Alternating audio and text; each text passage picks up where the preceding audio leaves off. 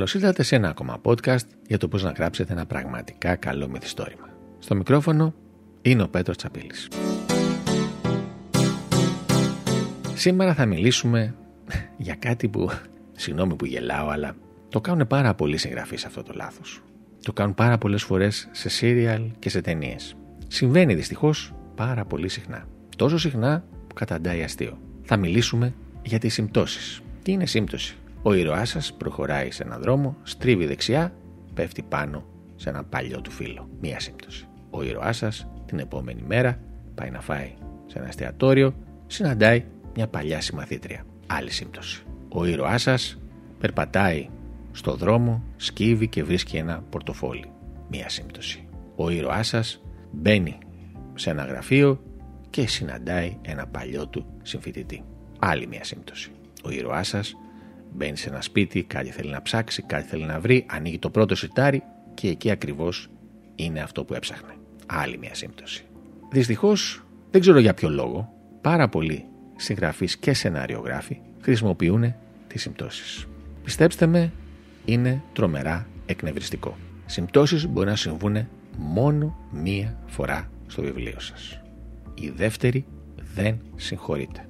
Το ξαναλέω. Για να το εμπεδώσουμε, να το γράψουμε εκεί στον τοίχο να το βλέπουμε. Οι συμπτώσεις μπορεί να συμβούν μόνο μία και μοναδική φορά. Η δεύτερη δεν συγχωρείται. Στην τρίτη έχουμε κλείσει το βιβλίο και έχουμε φύγει. Δεν είναι δυνατόν να συμβαίνουν στον ήρωά σας συνεχώς συμπτώσεις.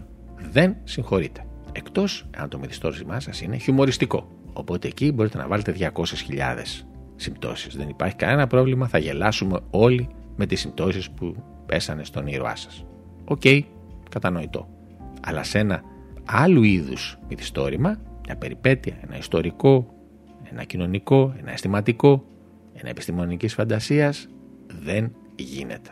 Μια κύπα επιστημονικής φαντασίας. Το έχουμε διαβάσει αρκετές φορές. Έχουμε τον ήρωα σε ένα διαστημόπλιο, σε ένα πέρατο σύμπαν, ταξιδεύει και ό του θαύματος στο απέραντο αυτό σύμπαν ξαφνικά βρίσκει ένα πλανήτη ο οποίος είναι κατοικήσιμος και μένουν και διάφοροι ανθρωπόμορφοι χαρακτήρες.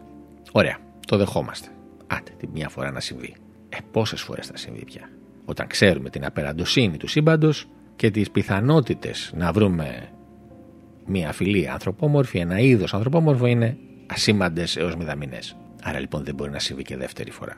Δεν μπορεί ο ήρωάς σας σε κάθε στροφή του δρόμου να πέφτει σε ένα γνωστό του, σε μια παλιά γνωστή του, σε ένα συμφοιτητή του, σε ένα φίλο του από το στρατό ή σε ένα παλιό συνεργάτη σε μια εταιρεία. Δεν γίνεται. Ούτε μπορεί να περπατάει στον δρόμο να βρίσκει ένα πορτοφόλι και στη συνέχεια να βρίσκει ένα κόζημα και την τρίτη φορά να βρίσκει μια μπάρα χρυσού.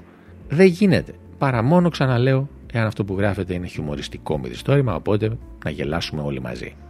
Γιατί αυτή θα είναι η αντίδραση των αναγνωστών σας εάν οι συμπτώσεις είναι πάνω από μία φορά. Μόνο μία φορά. Η δεύτερη δεν συγχωρείται. Το ξαναλέω για να το εμπεδώσουμε. Στο μικρόφωνο ήταν ο Πέτρος Τσαπίλης.